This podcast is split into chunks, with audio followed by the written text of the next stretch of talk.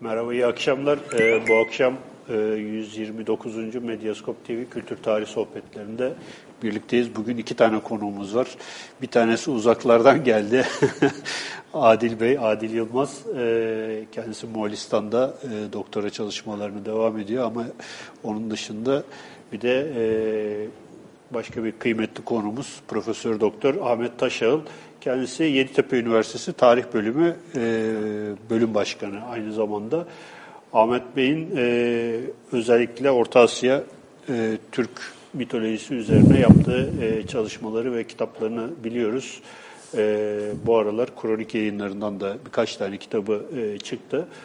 E, bugün e, esasen e, Orhun yazıtları bir siyasi düşünce metni olarak Orhun yazıtları üzerine bir e, yayın yapacağız. Hocam öncelikle hoş geldiniz. Adil Bey hoş, siz de hoş, hoş geldiniz. E, ve ben e, ilk soruyu Ozan'a e, devrederek yayını başlatıyorum. Buyurun Ozan. Teşekkürler. hocam hoş geldiniz.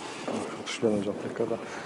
Hocam biz aslında e, bu programı e, daha doğrusu bundan sonraki programlar için bir başlangıç olacak. Bu bir siyasi düşünce tarihinin e, mukaddimesi aslında ve e, bunu da Orhun yazıtlarıyla başlayalım istedik. Çünkü e, Türkiye'de Osmanlı'nın işte e, devamcısı, Selçuklu'nun devamcısı olarak bir e, kavşak noktasında bulunuyor ve işte en önemli belki e, bu kavşakta bulunan önemli figürlerden bir tanesi Fatih Sultan Mehmet ve kendisi hem e, ünvan olarak Kayseri Rum, e, Sultan, e, Han gibi e, tabirleri kullanarak e, tevarüs ettiği geleneği e, ünvanında şey yapıyor, belirtiyor. Bunlardan işte en önemlisi de belki Han. Yani bir Türk, Turanik, Turan bir şey var, geleneğe oturuyor. Diğer tarafta Sultan dediği zaman işte Maveran Nehir'deki İslam ve e, İrani geleneğe Kayseri Rum diyerek de Roma'daki Roma e, Akdeniz geleneğine vurgu yapıyor. Ama biz tabii burada en başlangıçta e, iptidada şeyle başlamak istiyoruz. Orhun yazıtlarıyla. Orhun yazıtlarının ilk önce bir şöyle bir tarihi çerçevesi nedir? Onun üstüne bir konuşalım. Sonrasında da e, kitabeler siyasi siyasetname olarak bir e, siyasi düşünce metni olarak bize neler ifade ediyor? Sonrasında da geçeriz. Öncelikle iyi akşamlar diliyorum ve programınıza başarılar diliyorum. Biz sevgili Adil Yılmaz ile yaklaşık 5 yıldır beraber çalışıyoruz. Ve ayrıca sizin ifade ettiğiniz gibi Orta Asya yani ve Türk dünyasının değişik yerlerinde e, bulunan kaynaklar üzerinde. Ee, esasen runik yazı dedikleri ya da oyma yazı bence doğrusu bu. Ee, Türk yazısı Macaristan'dan yani Macaristan'ın doğusundan başlayarak Mançurya'ya kadar çok geniş sahada görülür bu anlamda. Yani Orhun yazıtları ölçüne baktığımız zaman. Ama bunun en önemli en önemlileri e, yani Türkiye'de de vardır Orhun yazıtlarının. Kafkaslar'da da e, Afganistan'da, işte Batı Türkistan'da, Doğu Türkistan'da, Moğolistan'da, Mançurya'da en önemlileri şüphesiz sizin de ifade ettiğiniz gibi Orhun yazıtlarıdır. Ve bunun zirvesi Orhun yazıtlarıdır. Ama Orhun yazıtları derken bir ilave ederek söylüyorum. Tonyukuk yazısıyla beraber o Tonyukuk ve yani Orhun ve Tola yazıtları demek daha doğru. Çünkü Tonyukuk Tola Irmağı'na yakın bir noktada. Evet. Benim çok da adı verilen bir yerde. Bu şeydir. Ve bunlar 2. Göktürk Devleti dönemine aittir. Ee, yazıtların varlığını e, dünya ilk defa 1718 yılında İsveçli bir subay Strahlamberg'in e, haberdar etmesiyle bunu e, öğrendi ama bundan başka e, 1890'lara doğru o Yadris Sevin'de bunları bulmasıyla birlikte 1889'da Ratlof'un atlasını yayınlamasıyla, Thomson'un okumasıyla birlikte Türkoloji birdenbire eski Türk dili, tarihi ve kültürü altın dönemini yaşamaya başladı. Her zaman söylediğimiz gibi bence Türklerin iç yapısını en iyi anlatan kaynaklar Orhun yazıtlarıdır. Ve Tola tabii Orhun. Yani Bilge Kağan, Tonyukuk, Bilge Kağan, Kültekin ve Tonyukuk yazıtlarıdır. Bunun her biri. Nitekim 19. yüzyılın sonunda bunlar okundu, şifrelendi ve Türk tarihi araştırmaları altın bir temele oturdu. Çok açık bir şekilde bellidir. Ve bundan dolayı ben e, Göktürk tarihi ya da Türk Kağanlığı gerçek adıyla Türklerin model devletidir derken bunu kastediyorum aslında. E, bütün Türk tarihini bütüncül bir yaklaşımla eğer öğrenebiliyorsak, en doğudaki Fuyu Kırgızlarından, en uzaktaki sahal, sakalardan, Yakutlardan, en Çuvaşlara kadar, Müslüman olsun olmasın, Macaristan'a kadar, bütün bu geniş coğrafyada bütüncül bir şekilde Türkleri bir arada Türkleri inceleyebiliyorsak bunların müsebbibi, sebebi Orun yazıtlarıdır. Yani Göktürk döneminde, ikinci Göktürk Devleti döneminde meydana getirilmiş olan yazıtlardır. Birinci Göktürk Devleti dönemine ait birkaç yazıt da var aslında. Bunlardan biri Soğutça ve Bırakmıca yazılmış olan Bugut yazıtı ama bundan başka kilometre üzerinde de var. Fakat bu yaygın şeyle birlikte yani bunun konumuz açısından siyasi düşünce açısından bence muhteşem bir değeri olduğunu söyleyebiliriz ama kültürel iç yapımızı yansıtması, ünvanlar, devlet sistemini çözebilmemiz açısından son derece değerli olduğunu e, söyleyebiliriz ki sonraki kaynaklar mesela Kutat Kubilik, Divan-ı Lügat-ı Türk bunun devamıdır bir yandan baktığımız zaman. Eğer bunlar olmasaydı biz Türk tarihini, Türk kültürünü bir temele oturtamazdık. Havada kalırdı. Yani gerçekten Orhun yazıtları yani oyma yazı, runik yazılı kaynaklar bize sağlam bir temele oturtmamızı sağlar. Çok açık bir şekilde bellidir. Bakın Fransız devletinin kuruluşu 840 43 yıldır. Almanlar bugün Avrupa milletlerinin daha kendilerinin olmadığı, teşekkül etmediği bir çağda Türklerin kendi dilleriyle yazısı vardır. Ve ha- bugün de o- o- o- okuduğun zaman anlayabiliyorsunuz mesela. Evet. Yani Yani uğraşsanız bu bakımdan, yani bu açıdan yani bu kültürel zenginliği yansıtması açısından baktığımızda bence paha, değeri paha biçilemez hazinelerdir tartışmasız. Bunun da aslında gerek Türkologlar, dünya Türkologları ve e, dünya tarihçileri bunun bence farkındalar. Belki yansıtmıyorlar yazılarını, edebiyatlarını ama e, bence farkındalar ve bu farkındalık gün gelecek yerini bulacaktır diye düşünebiliriz. Bunlardan başka işte gideriz kayaların üzerinde birkaç cümleyle yazıt görürsün. Ben Kırgızistan'da da gördüm. Kazakistan'da da gördüm mesela aynı şekilde. Macaristan'da dediğim gibi. Yani bütün bu coğrafyanın içerisinde Moğolistan özeli önemli ki bu Bozkır'ın Kanunları kitabını yazma sebebim de bir yerde o. Orta Asya'da kurulan büyük imparatorlukların merkezi Moğolistan olmuştur. Neden sorusu birlikte. Orun yazıtları da orada baktığımız zaman. Biz biliyoruz ki en azından 11. yüzyıla kadar Moğollar ağırlıklı olarak Moğolistan'da değildi. Buraları Türkler tarafından mesken tutulmuştu. Evet. Hani bunun içerisinde bir yere oturtmamız e, gerektiği zaman gerçekten Orhun yazıtları işte o iş dünyamızı bize yansıtıyor. Ama en önemlisi devlet yapısı, kendi birlikte. Dünya tanımı. Ne diyor Bilge Kağan? Orada üzeri, üzerinde yukarıda gök, altta dünya, yeryüzü yaratıldığı zaman yani dünyanın yaratılışından bahsediyor. İkisinin arasına kişi oğlu yaratılmış diyor. Bakın Türkler demiyor sadece. Evet. Değil mi? Orada bir sadece diğer milletleri ötekileştirmiyor. Kişi yolu yaratılmış. Onların üzerine diyor atam e, Bumun ile işte istemin yabgu ola- e, idareci olarak gönderildi diyor. Burada bir dünya tanımı var. Yani küresel bir bakış açısı var aslında. Ve biz zaten Göktürk tarihinde açıkça görüyoruz ki Türk olmayan milletlere karşı ötekileştirme, onları e, kötü düşman olarak görme asla yok. Kendine zarar vermediği müddetçe. Bu yüzden ben çok çok önemserim ama bunu sağlam bilimsel temellere oturtmak lazım. Zaten ben aynı konularla ilgili bütün Çince metinleri okudum. Yani detaylı bir şekilde. Tabii ki Çinler daha detaylı yazdılar. Mesela hukuk bilgilerimiz, belgelerimiz Çince. Ee, yine işte kızların futbol oynaması, sosyal adetler yine birçok detay aslında Çin kaynaklarında daha fazla. Ama Türkçe değil. Bunlar Türk bakış açısıyla yazıldığı için bizim için daha fazla değer. Tarihçi olarak ikisini bir araya getirterek, getirerek ölçüyoruz, örtüştürüyoruz ve ortaya işte bir kompozisyon, armoni bir e, şey çıkıyor. İşte o zaman Göktürk tarihi diyoruz ve ben o iddiadayım. Hala e, Göktürk modeli ile Türk tarihini anlayabiliriz derim. Yani çok geniş yani makro düzeyde diyor ya ekonomistler. Onun gibi çok geniş bir alanda e, Avrasya düzleminde böyle bir e, sonuca varmamız mümkündür. Hocam peki bunun muhatabı kimlerdi? Yani Türkçe mesela siz diyorsunuz ya Çince metinler var. Bunlar hukuk metinleri falan ama burada yazılmış e, bir e, tabiata, şeye, bir ovaya dikilmiş taşlardan bahsediyoruz. Bunun muhatabı kimler? Muhatabı Türk boyları. Türk kökenli halklar. Bakın Türk milleti demiyorum aslında. Türk bodun diyor. Bodun demek boylar demek. Türk kökenli halklar. Bu, bunu söylüyor. İkincisi orada tabii bir e, analiz, durum tespiti yapıyor. Daha sonra analiz yapıyor ve gelecek yansı projeksiyonu yapıyor. Evet. Bu bölgeyi terk etmeyin. Ötekeni yani e, Arangay eyaletini, bugünkü tam karşılığı o.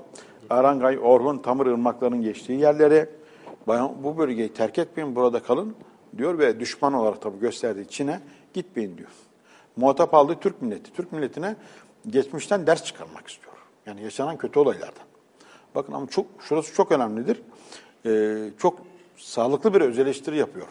Bunu yine diğer kaynaklarla çok iyi tespit edebiliyoruz. Birincisi hanedanı suçluyor. Yani kendi atalarını suçluyor aslında. Sonraki Kağanlar önceki Kağanlar gibi değilmiş diye söylüyor. Bu çok çok önemli bir konu. İkincisi milleti suçluyor.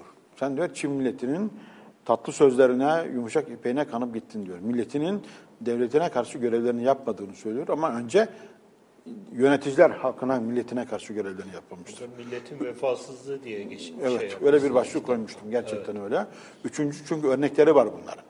Çok detaylı örnek. Bazı boyların Çinlerin işte rüşvetine kanıp gidip Çin'e Çin'le iş işbirliği yapmaları çok açık örnekleri var bunun. Evet. Milletin vefasızlığı var yani burada.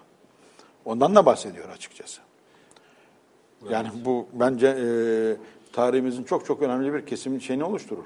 Bu öz eleştiri yapmak çok çok önemlidir. Üçüncüsü ise Çin diyor, Çin'i suçluyor. Yani zamanımıza uyar, uyarlarsak soğuk savaş taktiklerini. Çin'in soğuk savaş taktiklerinden bahsediyorum ki zaten e, kendisi 7 yaşında işte e, 8 yaşında kardeşi 7 yaşındayken bunlar yetim kalmışlar. Babaları ölmüş. Mü- mü- Ömürleri mücadeleyle geçiyor. Ve çok iyi yine Çin kaynaklarından öğreniyoruz ki 706 yılını takiben Göktürk ülkesinde çok sayıda Çin ajanı vardı. Ajanları cirit atıyordu. Ve bu o olayları da çok yakından takip ettiği için bunları biliyor. Ama Bilge Kağan'ın bence yine en büyük şansı Tonyukuk gibi bir hükümdarın yol göstericiliği. Tonyukuk yol gösteriyor. Yani birazsa onun hani Moğcu olması. Moğcu olağanüstü stratejist demek. Çinlerin tanımlaması Tonyukuk'u.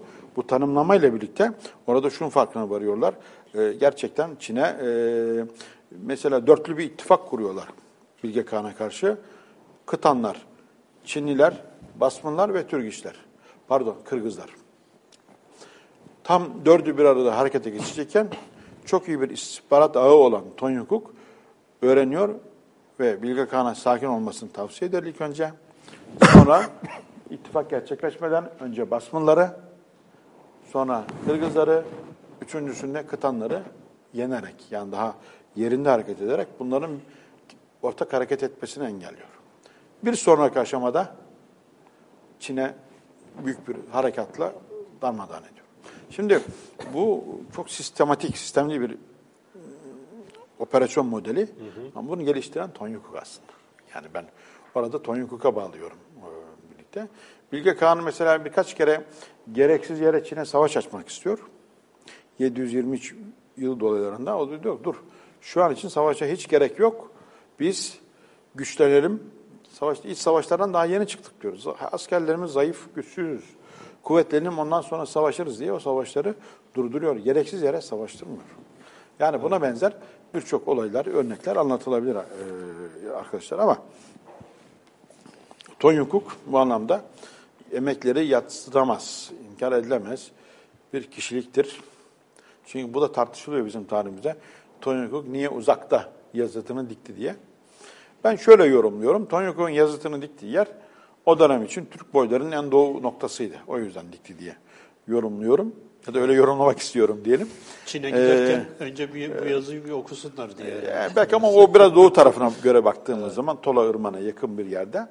Çünkü o bölgede e, en doğudaki boy dediğimiz Bayırkular var Türk boyu. Orada kalıyor ama şey de önemli, devlete küsmesi veya diğer olaylar da önemli. Yani bu ölçüden bakmak e, gerekebilir.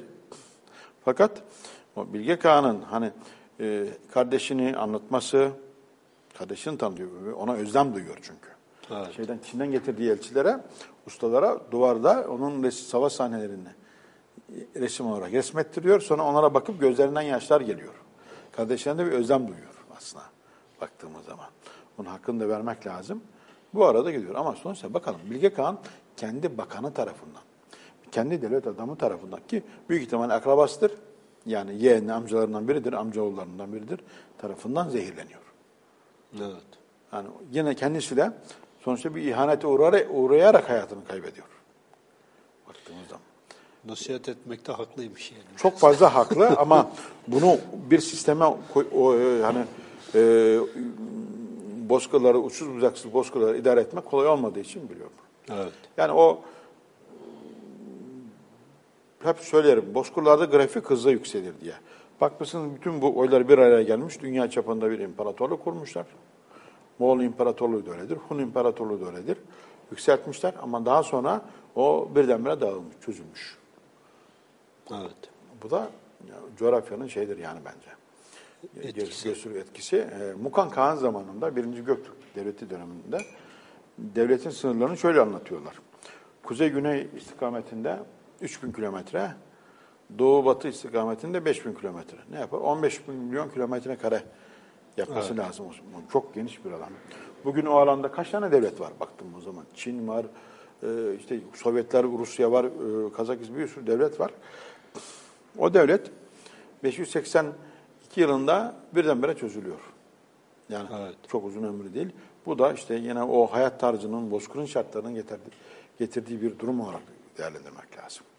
Bence odur ama yani ben hep şunu söylüyorum. Türk dünyası günümüzde nasıl Türkiye'den görüldüğü gibi değilse Evet. oranın parametreleri, paradigması farklı çünkü. Biz e, Göktürkler zamanında da öyle. Orayı anlamak için yani e, o sahayı gezmek lazım. Evet. Siz, siz anlamak- o sahayı gezen e, Nadir e, ve Adil Bey tabii aynı zamanda. E, bi- bilmiyorum yani bunları da ayrıca konuşuruz. Yani tabii şeyden de, Konuyu bahsetmek daha- herhalde. Biraz da böyle e, Adil Hoca'ya da sormak istiyorum. E, Arkeolog, arkeolojisini yapıyorsunuz. Göktürk arkeolojisi. Çünkü biz de hep arkeoloji deyince burası hep Yunan işte şeyden coğrafyadan e, kaynaklı olarak. Peki şey olarak Göktürklerin maddi kültürüne ait neler var? Biz hani şey biliyoruz. Orhun abideleri, yazıtları biliyoruz. Peki bunun etrafında neler şey yapıyor? E, neler var? Nelerle Neler karşılaşıyoruz? var? Şimdi e, yazıtlarla başlayacak olursak aslında e, yazıtlar alelade işte akıllarını estiği bir ovaya e, tek başlarına dikilmiş taşlar değiller. E, gerek Bilge Kağan Kültigin, gerek Tonyukuk e, ve hatta gerekse diğer pek çok yazıtlı olan ya da olmayan anıt alanlar mevcut. Yani belirli bir mimari planda e, yapılmış e, o, e, ve e, o mimari planda büyük ihtimalle o bölgenin, o coğrafyanın kendi şartlarında geliştirilmiş bir mimari plan. O mimari plana uygun bir şekilde yapılmış. E, bir 6-7 tane en azından büyük, üzerinde yazıt olan ya da olmayan anıt alan mevcut. Ee, bu anıt alanlarda neler var? İşte dediğim gibi yazıt olanlar var. İşte e, kabaca şöyle düşünebiliriz. Bir dörtgen plana sahip bir alan.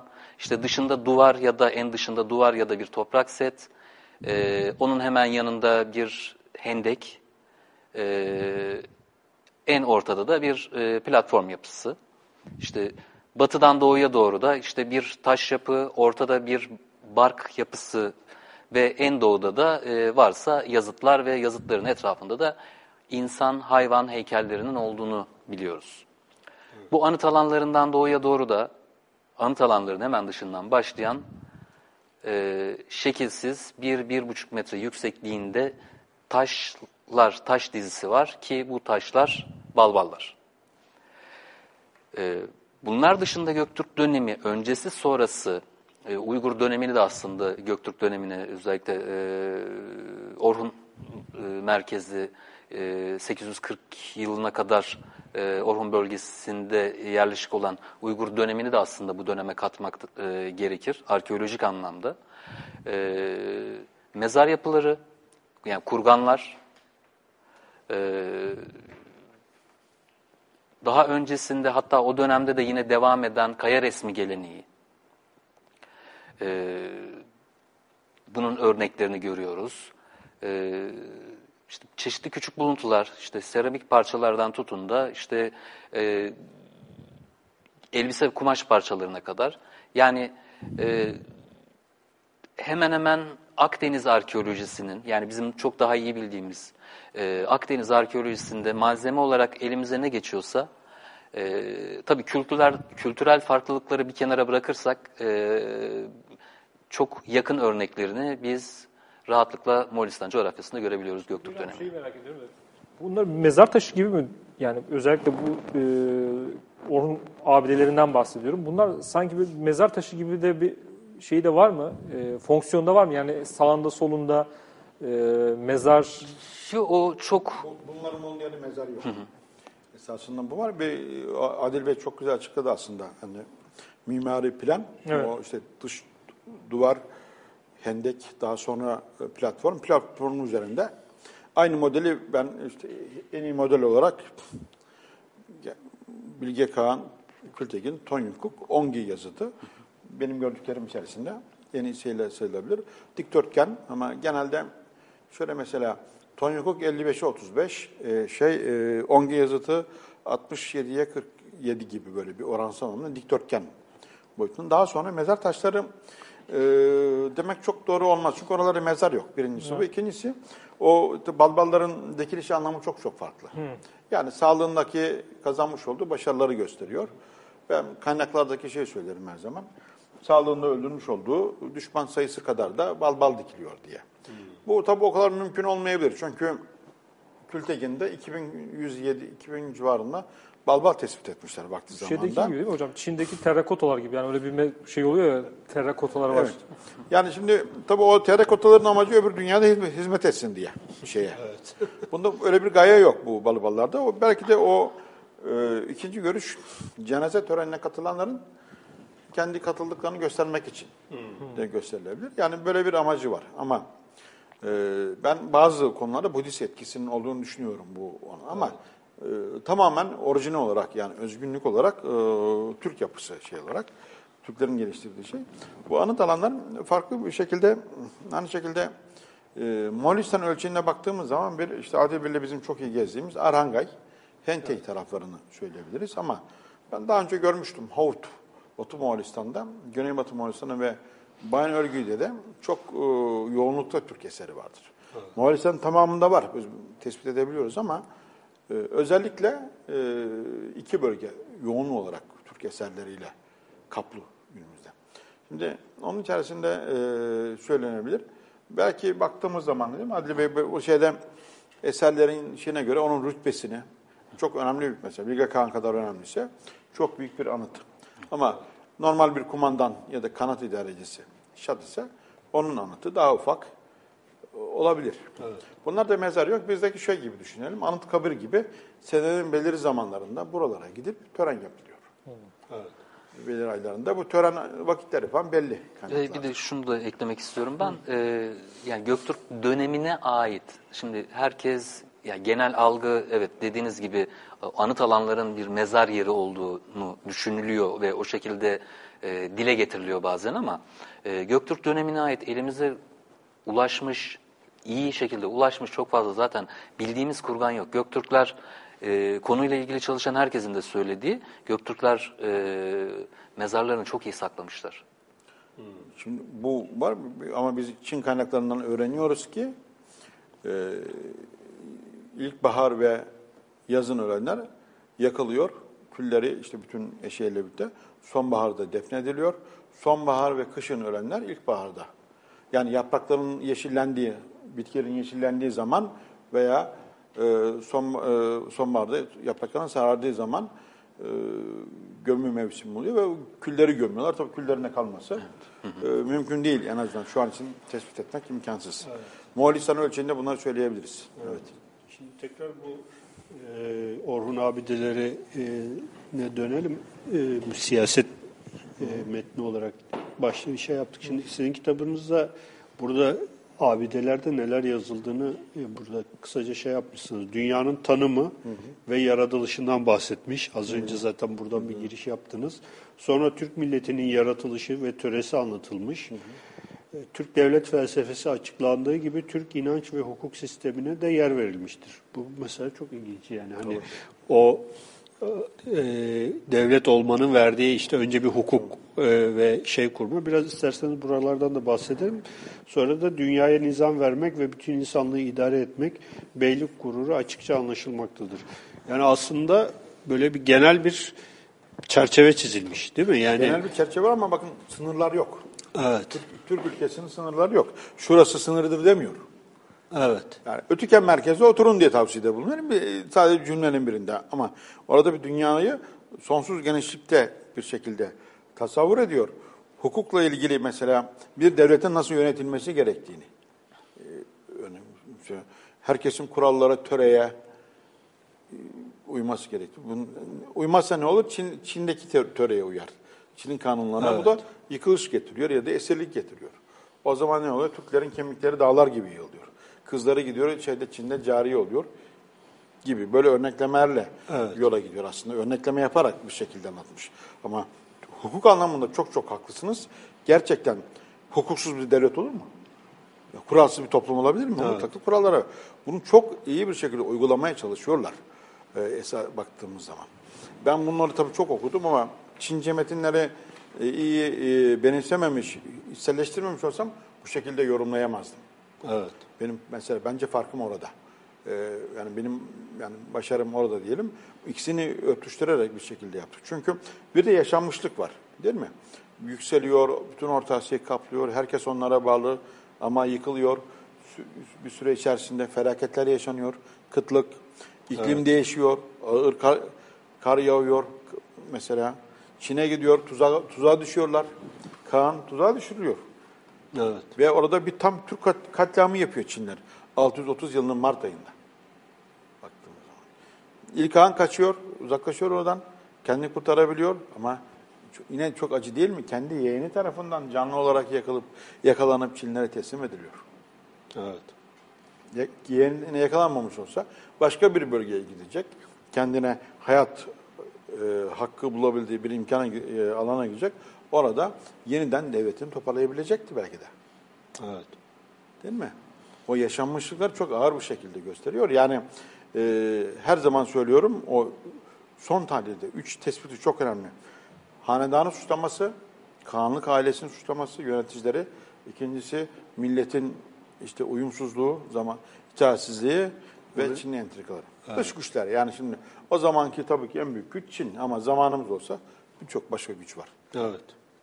Yani o Yani dış bayağı bir öz eleştirel ve Öz eleştiri eleştirel yapması bir- önemli. bir şey var. Bence Hem eleştiri hem öz en sağlıklı yönü burada. Yani ben kendi ailesine, kendi milletini kendine özelleştirmesi ve öz eleştiri yapması. Türk işlere olan savaşta çok kan dökülüyor 718'lerde, 719'larda. Ona kahrediyor adeta. Yani Evet. siz aynı milletteniz. Niye savaşıyoruz ki diyor. Bunların itaatsizliğinden mesela başlayan dem vurarak bunu söyleyebiliyor iç savaşlarda. Ama e, işte hukuk konusunda anayasaya, töreye herkes bağlı kalmış olsa Evet. bu problemler, bu savaşlar olmazdı. Bu kemik, kemikler dağlar gibi Yükselmez. yükselmez, yılmazdı diye Evet. anlatmak lazım. Bu açıdan ben çok önemsiyorum. Ee, o hem geniş anlamda değerlendirmesi hem de özel örneklerle açıklaması e, diye e, düşünülebilir. Hocam, Ee, Şeyi biraz daha açabilir miyiz? Bu töre töre e, kavramını. Çünkü daha sonrasında yani Moğollar Moğolları biliyoruz. Moğollar geldikten sonra Cengiz Han komutasındaki işte Moğollar e, Sonrasında Cengiz yasası geliyor. Hatta şeye kadar geliyor, bu Osmanlı'ya kadar geliyor. Bir yasa kavramı var. Yani özellikle bu Orta Asya'daki, Orta Asya e, göçerlerinin ve Orta Asya e, boylarının e, tabi olduğu bu töre, e, Türklerdeki töre, e, şeylerdeki herhalde yasa, Moğollardaki yasa kavramı. Bunu biraz daha nedir, ne değildir, nereden gelir? Şimdi şöyle, e, Kutat Kubilik'ten ve Divan Lügat Türk'ten de hatta Orhun yazıtlarından da açıkça anlaşılacağı üzere Türklerde anayasa töre. Ve bunların tabii yazılı bir şey yok aslında baktığımız zaman. Hani İngiltere'de olduğu gibi hani kurallar şeyi yaşanmışlıklara göre karar veriliyor. Ee, Buna göre oluşuyor. Ancak Moğollar Türk modelini tam anlamıyla kopyaladılar. Türk gelenek yapısı. Bu konuda Mustafa Kafalı Hoca'nın bir Altınordu Devlet Teşkilatı ve Moğol şeyle çok güzel bir kitabı da var. Yani e, Moğol devlet geleneği Türk devlet geleneğini miras olarak aldı üzerine ve geliştirdi. Cengiz Han zamanında biz daha detaylı bilebiliyoruz ki. Buna rağmen Moğolların gizli tarihinde Cengiz Yasası anlatılmaz mesela. Başka kaynaklardan biz bulabiliyoruz. Değişik kaynaklardan. Ama çok orijinaldir tabii. Cengiz Han e, bazı noktalarda Budizmi de bundan da etkilenmişti olarak bence. E, Cengiz yasasını ortaya çıkardı ve onunla birlikte düşünün yani 1924 yılına kadar neredeyse Sovyetler kesin olarak hakim olana kadar Orta Türkistan dediğimiz sahada Cengiz yasaları hakimdi. Kökünde Cengiz, peki Cengiz yasalarının kökünde neresi, ne hakimdi? Göktürk töresi diyebiliriz. Osmanlı kurulduğu zaman hangi devleti kendine örnek aldı? İlhanlıları. Evet. İlhanlılardan kopyaladı. İlhanlar Cengiz yasasının devamı. Cengiz neyin devamı? Yine eski Türk yasası. O tarihsel silsile süreç bence günümüze kadar devam etti. Bakmak lazım. Mesela Göktürkler bunları kimden aldı peki? Ruan Ruanlardan aldı. Yine bir bozkır devleti olan Proto-Moğol diyoruz ya da Mençu da olabilir tam köken anlaşılmazsa bile. Onlardan aldı Göktürklerde. Evet. Ruan Ruanlar kimlerden aldı? Hunlar da bu. Kimden aldı açıkça belli. Ve bazen kaynaklı yazılı kaynaklardaki atıflardan da bunu takip edebiliyoruz. Hunlara kadar gitti. Hunların da önünde Hun bir şekilde. O zaman şu, geldiğimiz nokta şu. Bozkırlarda e, o binlerce kilometre, milyonlarca kilometre karelik alanlarda baktığımız zaman yaşanmışlıkların bir sonucu gibi. Çünkü en köküne, en dibine gittiğimiz zaman e, kabilelerin kendi aralarındaki anlaşmaları, sağladıkları konsensus Bozkır Devleti'ne giden yol olarak kabul ediliyor. İlk önce insan toplulukları kendi aralarında anlaşma sağlıyorlar, bir konsensus olarak. Mesela otlakların paylaşımı gibi. Kurallar kendiliğinden ortaya çıkıyor böylece. Otlakların paylaşımından, kaynakların paylaşımından ve daha sonra yaşanmışlıklarla birlikte gidiyor. Çok ilginçtir. Bakın Göktürk döneminde bir evin önünde adamın atını çadır önünde bağlı atı çaldığınız zaman cezası idam. Aynı adamın dağda gezen bir atını çaldığınız zaman 10 katı 10 tane at ya da 10 katını geri ödemek şartıyla kurt kurtarıyorsunuz. Arada bir nüans var. Fark var. Yani cezavi şeylerde. Zina yapma, işte idam kesin. Adam yaralama, yaranın durumuna göre tazmin edilebiliyor veya vesaire. Birini öldürdüğünüz zaman idam, haksız yere tabii. Baktığımız zaman. Hunlarda da buna benzer. Aşağı yukarı aynı kurallar var.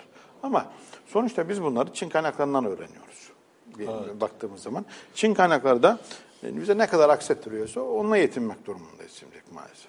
Evet. Bunu ileride inşallah yazıtlarla daha fazla yazıt bulunursa, kaynak bulunursa iç yüzünü, iç yapıyı e, çözme şansımız olur diye düşünüyorum ben evet. e, bir anlamda. E, tabii ki tarihçilikte bu vardır. Yani bir konuyu incelerken onu her o konuya bütün kaynakları, literatüre hakim olmanız gerekiyor. Evet. Şey yapmamız lazım. O literatüre e, bakmak gerekiyor. Fakat benim ben tabii arkeolog değilim köken olarak baktığım zaman ama bildiğim bileli arkeolojiyle ilgili madde okurum. Şey, makaleler ve kitaplar okurum. Ee, genel noktada artık bundan sonra Türk tarihini eğer öğreneceksek arkeoloji biraz daha onun ilerisinde osteoloji, klimatoloji, paleontoloji gibi böyle alt dallarda daha çok öğrenebileceğiz. Çünkü yazılı kaynaklar bitiyor, bitti gibi. Hı hı. Maalesef yani bu üzücü bir şey ama başka alanlara kaymak durumundayız. Mesela bir kemikten e, insanların neyle beslendiğini ya da e, işte ne- tür neler yediğini anlayabiliyoruz. Hastalık geçirip geçirmediğini, kıtlık yaşayıp yaşamadığını anlayabiliyoruz. Veya işte kumaş türlerinden yaşını tespit etmek mesela bir sürü sosyal hayatı da e, kültürel hayatını öğrenmek durumundayız. Öğrenmek şansımız var e, bu anlamda. Ben yeni, yeni teknolojilerle bunun farklı boyutlara gide- gide- gideceğine inanıyorum. Özellikle bakın ben Doğu Göktürk Devleti'nin yıkılışında şeyi e, ortaya atmıştı Şenemide. İklim değişikliğinin büyük etkisi vardı. Niye kaynaklarda şöyle yazıyordu. Yaz mevsimlerinde 3 sene arka arkaya kar yağdı. Bu neye sebep oldu? Yiyecek sıkıntısına sebep, kıtlığa. Üçüncü sene sonra, dan sonra dördüncü senede olduğu zaman işte tam Göktürk ekonomisi çöküyor o dönemde ve Doğu Göktürk Devleti yıkılıyor. Yıkılınca şeye kadar gidiyorlar. Bunlar e, şeyden yıkıldıktan sonra Çin sınırlarına yaklaşmak zorunda kalıyor ki o tuzağa düşerek meşhur Tan Jian vardı Çin elçi o tuzağa düşürüyor vesaire. Önce elçi gidiyor yanına Kaan'ın hiçbir şey yokmuş gibi davranıyorlar. O, o, Kaan da düşünüyor ki ya elçi geldi demek ki diplomatik görüşme yapılacak sadece. Evet. Ama o görüşme yapılırken pusu kurmuş olan Çinler saldırıyorlar. İşte orada gerçek anlamda bir Türk katliamı meydana gelmiş. Evet. Yani e, esasında. Şimdi bunu ben sonra iklim araştırmalarında e, bu kaynaklara yazılan bilgi doğru çıktı. E, 621 tarihini takip eden yıllarda İzlanda'da yanardağ patlaması olmuş. Yine Avrupa'nın üzerine kül bulutları kaplamış ama en çok Asya etkilenmiş. Bunun haberini sanki geçenlerde böyle bir şey Tekrar bir dönmüştü. Tekrar bir Aralık ayında tekrar büyük yayınlandı. bir işte 4-5 yıl süren Av- Avrupa'nın neredeyse tamamını kaplayan bir Tabii. küçük bir buzul çağı vesaire. O da çok falan. ilginç. Mesela e, Costa Rica taraflarında yani Orta Amerika'da bir yanardağ patlaması olduğu zaman Asya'yı etkiliyor. Yani dünyanın değişik, Avrupa'yı etkiliyor ve değişiktir yani. Bulunduğu bölgeden ziyade başka yerleri etkiliyormuş. O 535'li yıllarda Bizans'ın Evet, yapması var ya. Büyük, evet, Justinianus döneminde de böyle bir şey. böyle olduğu, bir- olduğu gibi Evet. bakıyoruz ve o zaman büyük imparatorluklar zayıflıyor gerçekten. Şimdi esası bu. Artık bu tip alanlara belki kaymak gerekecek. Şimdi ben e, tabii hoşuma gitti kendi yazdığım bilginin belgenin doğru çıkması. Ama ben klimatolog değilim yani onun şeyini e, ölçüsünü doğru verileri e, anlayabilecek e, görsem de zaten o çok değerlendiremeyiz ama artık belki farklı alanlardan tarihçiler beslenmek zorunda kalacaklar gibi gidiyor. Yani arkeoloji bunun çok önemli ya ben büyük keyif alıyorum. Arkeolog olmama rağmen e, çok da iyi anladığımı düşünüyorum. Ama e, arkeoloji fakat e, artık biraz daha ilerisini düşünmemiz lazım. Daha detaylı, daha farklı alanlarla birlikte bu zengin bir temel oturtulacak, oturtulacaktır. İşte Bilge Kağan bence e, o yaşanmışlıklarıyla birlikte bir kere dünyayı nasıl anladığını yansıttı. Şeye, Durum tespiti yaptı yaşanmışlıklarla birlikte. Sonra gelecek projeksiyonu. Şöyle şöyle olursa bu ülke huzur içinde kalır, yaşar. İnsanlar mutlu olurlar diye e, tespitlerde bulundu ve milletine yol gösterdi son tarafında. Halbuki Çin, Çince metnine baktığımız zaman Çin İmparatorluğu'nun dostluk metni aslında. Orada tarihen hem dünyanın yaratılışı anlatılıyor ama tarihen Türk-Çin dostluğunun başlangıcı Hunlar zamanına gidiliyor. Evet. Bu Hunlar zamanına itibaren bunu söylüyorum. Bu arada yani orada yazılanlara baktığımızda Hunlar Türk değildir diyenler de kapak olsun affedersiniz. Yani gerçekten o Huhanye metni orada anlatımın müddet Hunlar, An- anıtların bir Çince Tabii. şeyi var. ben o Ee, Türkçe tarafını yayınlayan ilk bilim adamı benim. Çince yüzünü yayınlayan ilk bir Türk bilim adamı benim. Evet. Ben yayınladım onu da. Çince tarafını siz Ee, yayın, ilk yayın- kez siz Ben yayınladınız. yayınladım. Ben ilk kez ben yayınladım. Onun farklı ne hocam peki şeyden Türkçe O- tarafın? O, o arada Çin İmparatorluğu'nun mektubu aslında. E, dünyanın yaratılışı, şu mavi gök yaratılışı diye başlıyor şu mavi göklerin yaratılışından itibaren. Hunlar zamanında başlayan, milattan önce 56 yılındaki o Huhanye'nin, Hun hükümdarı Huhanye'nin e, Çin'e bağlanmasına atıfta bulunuyor. Ve devamıyla birlikte Göktürkler zamanına gelinerek Kültegen'in yaptığı faaliyetler ve Türk-Çin dostluğu anlatılmaya çalışıyor. Gelecekte de e, Bilge Kağan Göktürklerin burada huzur içinde bu barışın yaşamasını tavsiye ediliyor bir yerde. O kadar. Sonra tarihi var. Diplomasi var yani bu yazıtlarda bir anlamda. Kesinlikle diplomasi var. Ama en il... tarafı- Çin bakın ama en var. ilginç yönü ne biliyor musunuz? En ilginç yönü ne? Şimdi dikildiği tarih, dikildiği saat yazmıyor. Diki- pardon, dikildiği tarih, yıl, dikildiği ay, gün yazmıyor. Saat bile yazıyor. Saati yazmışlar. Bak yılını, e, ay, ayını, gününü, saatini yazmışlar. Aha, evet. evet. Böyle bir ayrıntılı yazı yazma geleneği var içinde. Öğleden sonra saat 1 ile 3 arasında dikilmiş. Her şeyi belgeliyorlar yani. Çinler de müthiş. yani. Şimdi sizi, sizi dinlerken aklıma şey geldi. Ee, tam işte ben ne kadar örtüşüyor bilmiyorum ama 5. yüzyılda e, e, Codex Theodosius yayınlanıyor. İşte Bizans kanunu ilk kez işte Theodosius e, Bizans şeylerini yayınlıyor falan. Yani bu e, o tabii herkes kendi coğrafyasının gerçeklerine göre bir takım hukuki şeyler şey yapıyor.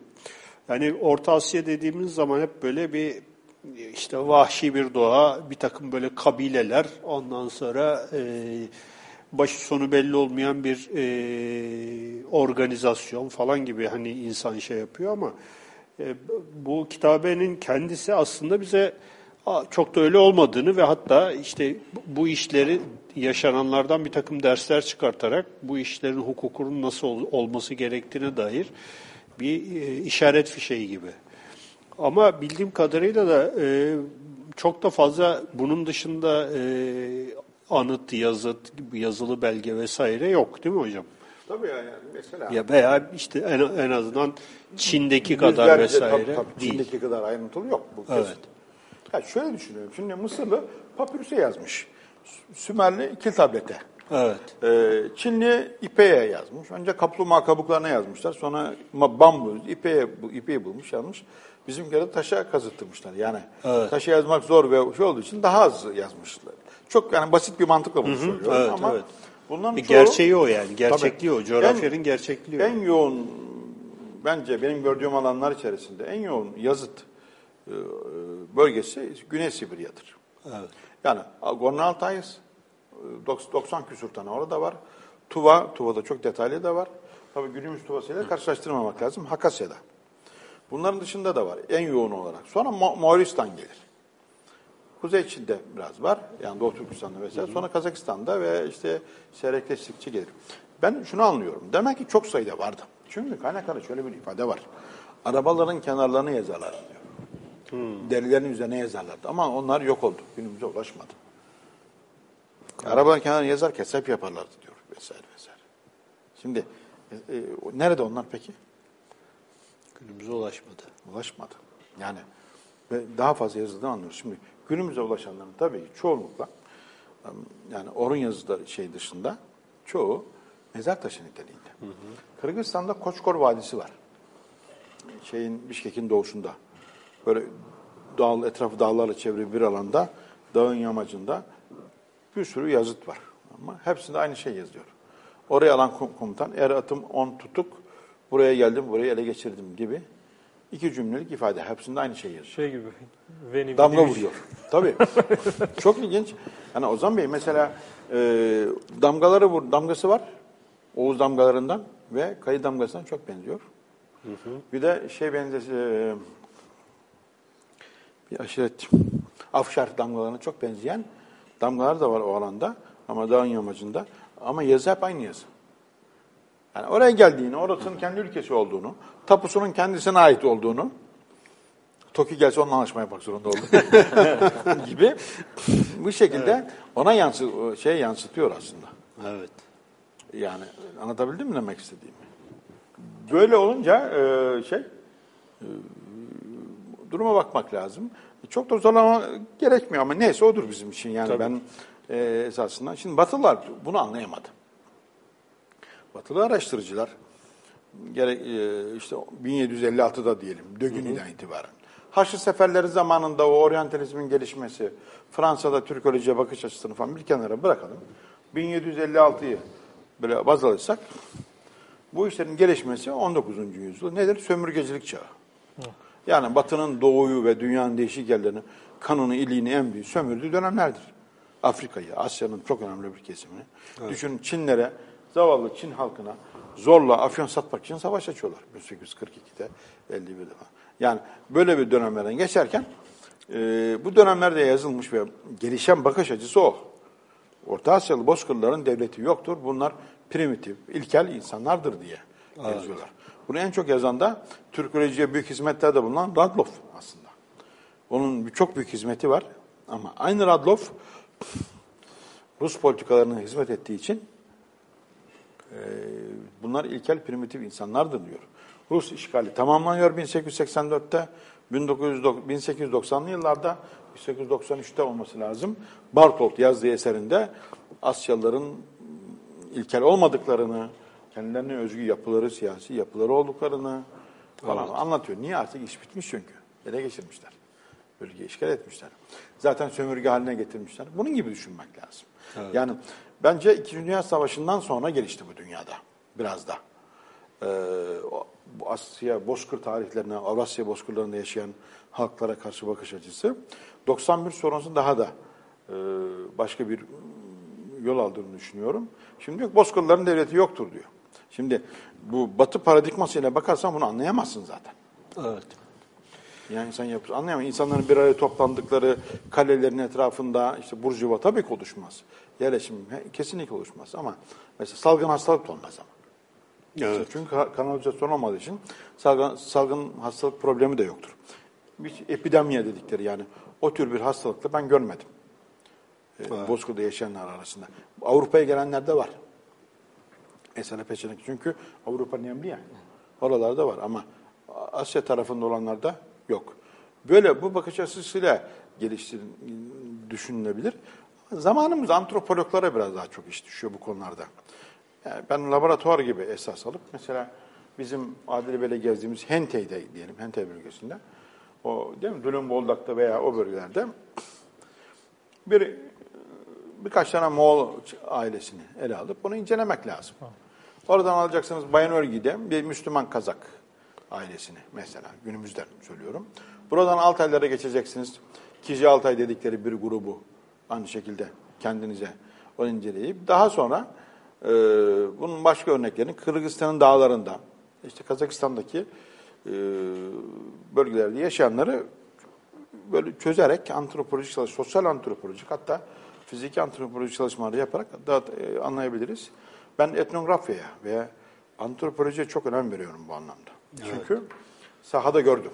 Yani Kırgızistan'da da gördüm, Kazakistan'da da, Güney Sibirya'da da, Moğolistan'da da, e, Kırgızistan'da da gördüm.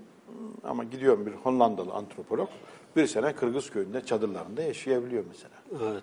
Şimdi programa Yani böyle gelişiyor aslında. Programa girmeden önce e, sizin verdiğiniz bir bilgi üzerinden şey yapmak istiyorum. Ya, hem de bu ar- arkeoloji meselesi üzerine aslında bir e, devam da edebiliriz.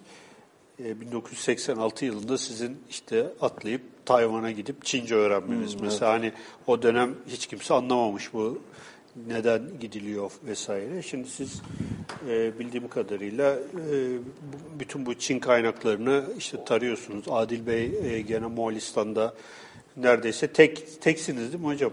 Şu doktora evet. doktora Evet. yapan. E, şimdi e, aslında yani e, belki işte o oryantalist bakış açısıyla biz e, sonuçta bu Orta Asya Yani sahada olmamız gerekiyor. primi- primitiftir bunlar. Çok fazla ilgilenmeye gerek yok falan gibi bir kafayla belki hani bunlar çok e, ertelenmiş veya ötelenmiş olabilir. Hani belki bundan sonra e, sizin hani bu programı da aslında biraz yapmamızın sebebi o, bu. Yani e, bir ilk örnek olmanız veya işte ne bileyim e, bundan sonra bu bu sahalarda yapılacak olan araştırmalara bir rol model olmanız anlamında e, önemli. E, mesela hani bu bütün kaynakların ya batılı kaynaklardan veya Çin kaynaklarından öğreniyor olmamız veya işte oraları şey yapmamız bir e, tuhafta bir durum yani bir anlamda hepimiz yani o köklerden gelmiş insanlarız. E, s- siz geleceği nasıl görüyorsunuz Adil Hocam? Önce sizden şey yapalım sonra e, Ahmet Yani, Hocam'dan. e, şöyle bakmak lazım. Yani hani bir arkeolog olarak Evet. baktığımda e, son yıllarda özellikle hani son 5 yıldır hocamla birlikte Moğolistan'da çalışmadan önce de e, Türkiye'den çeşitli arkeoloji öğrencilerinin e, bölgeyle ilgili çalışmak istedikleri de hani duyuyordum. Hatta bana kadar ulaşıyorlardı yani bölgeyle ilgili çalışmak istediklerini ama e, birkaç öğrenci var. Yani e, en azından Kazakistan'da e, kazı yapan ya da kazılara katılmış birkaç öğrenci var. Bildiğim sanıyorum Moğolistan'da bir e, öğrenci katılmış birkaç yıl önce. Çok emin değilim o konuda. Ama e, yani bunun yoğunlaşması gerekiyor. Evet. E, bunun yoğunlaşabilmesinin de iki e, şeyi var, iki ayağı var aslında. Bir tanesi elbette ki e, öğrencilerden bu yönde bir talebin gelmesi ve o coğrafyanın zorluklarını bilerek, gittikleri yerin nasıl bir yer olduğunu bilerek ona göre e, hazırlıklarını yaparak gitmeleri. Ve ikincisi e, belki diğerinden bir adım önde olan, biri yüzde 49 ise bu söyleyeceğim yüzde 51 şey e, maddi e, Destek. destek. Evet. Çünkü e, işte yani Moğolistan'a gitmek, gidip gelmek bile e, özellikle son e, dönemde epey bir e, yük bindiriyor herkesin üzerine. O yüzden hani e, bunun ikisinin birden bir arada olduğu bir durumda tabii ki gelecek için e, çok e, umutlu olmak gerekiyor. Çok e, güzel şeyler yapılabileceğini e, biliyoruz ama önemli olan bir e, kurumsal çatı altında e, arkeolojik çalışmaların o coğrafyayla ilgili, ben Moğolistan özeli için söylüyorum özellikle, e, arkeolojik çalışmaların bir kurumsal çatı ve kurumsal destekle birlikte yürütülmesinin daha iyi olacağını düşünüyorum. Şimdi burada e, sahada olmak gerekiyor. Adil Bey'in dedikleri çok doğru. Yani ben bunu e, bundan övmek gibi olmasın. 40 sene önce falan hisseden birisi olarak söylüyorum. E, Kesinlikle bunu e, hak ediyorsunuz hocam. e, kaynağa ulaşmak lazım. Yani e, bilimin, ilimin temel meselesi odur. Önce kaynağa ya da veriye, done dedikleri veriye e, ulaşacaksınız. Ondan sonra ondan doğru bilgi üretebilmeniz lazım. Doğru bilgiden de doğru yorum.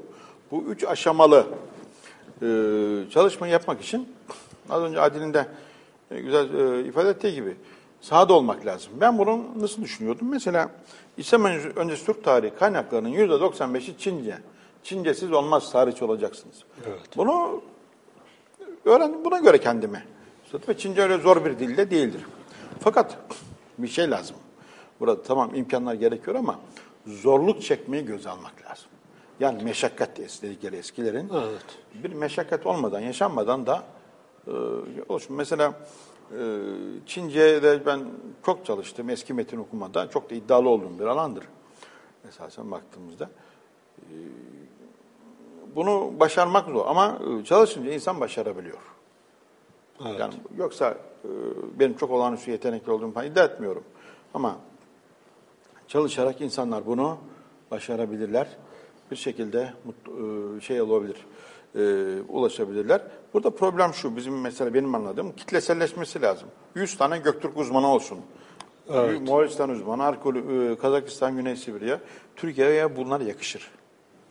Yani işte o sizin söylemiş olduğunuz, gidip Batılıların yapmış olduğu taraflı, Eurosentristik yani Avrupa merkezli bakış açısı eserleri okumak yerine doğrudan gitsin kaynağa, objektif bir çalışma yapsın. Bunu bekleriz yani. Uluslararası kongrelerde falan oranlar nedir hocam Yani Türkiye'den? o- ya şimdi Moğolistan'da bir e, kazı çalışmalarıyla ilgili sempozyum yapılmıştı 2007'de. Tek katılan Türk bendim. Ve o yayınlandı da zaten. Evet. E, Almanya'da Almanlar düzenlemiş falan. Bunun gibi. o E, köklerden gelmemize mutlaka var rağmen- ama şimdi bizde biraz tabii o diğer boyutlara girmeyelim dedikodu gibi olacak ama yani işin e, vitrin boyutuna girince herkes bu işi atlıyor zaten. Ön plana hani bence hak etmeden de ön plana çıkıp kendilerini uzman olarak veya e, şey olarak nitelendiriyorlar. Onları bir, bir dikkate bile almadığımız için şey yok. Yani e, ben doğru bilgiye uğraşıp hani bu kadar meşakkat, zorluk çektikten sonra diğerlerini dikkat almamızda ben zaten yapmam, yapmamız ya- gereken bir şey de olmaz. E, Biz doğru işleri yapalım diye düşünüyoruz. Doğru bilgiye ulaşalım. Ondan sonra yazalım. E, biz- Bize düşen bu. Yani Şahsımıza baktığımız zaman bizim akademik karizmamız yani tek varlığımız esas var baktığımız zaman. Bu başka bir zenginliğimiz yok ki. Bunu doğru ayakta tutmamız lazım ki böyle güzel eserler yazabilelim, üretelim. Sonuçta eee, biraz da rekabet olması lazım. Kıskançlığa böyle ba- başka şeye bürünmeden tatlı bir rekabet de başarıyı getirebilir. Biz gidelim, çalışalım. Başkaları gitsin çalışsın. Herkes en iyisini yapmaya çalışırsa ortaya güzel eserler olur. Evet. Tatlı bir rekabet olması taraftarıyım ben. Her zaman söylüyorum. Ve bu e, vardır ve e, bütün bilimsel çalışmalarda başka alanlarda da bu böyle.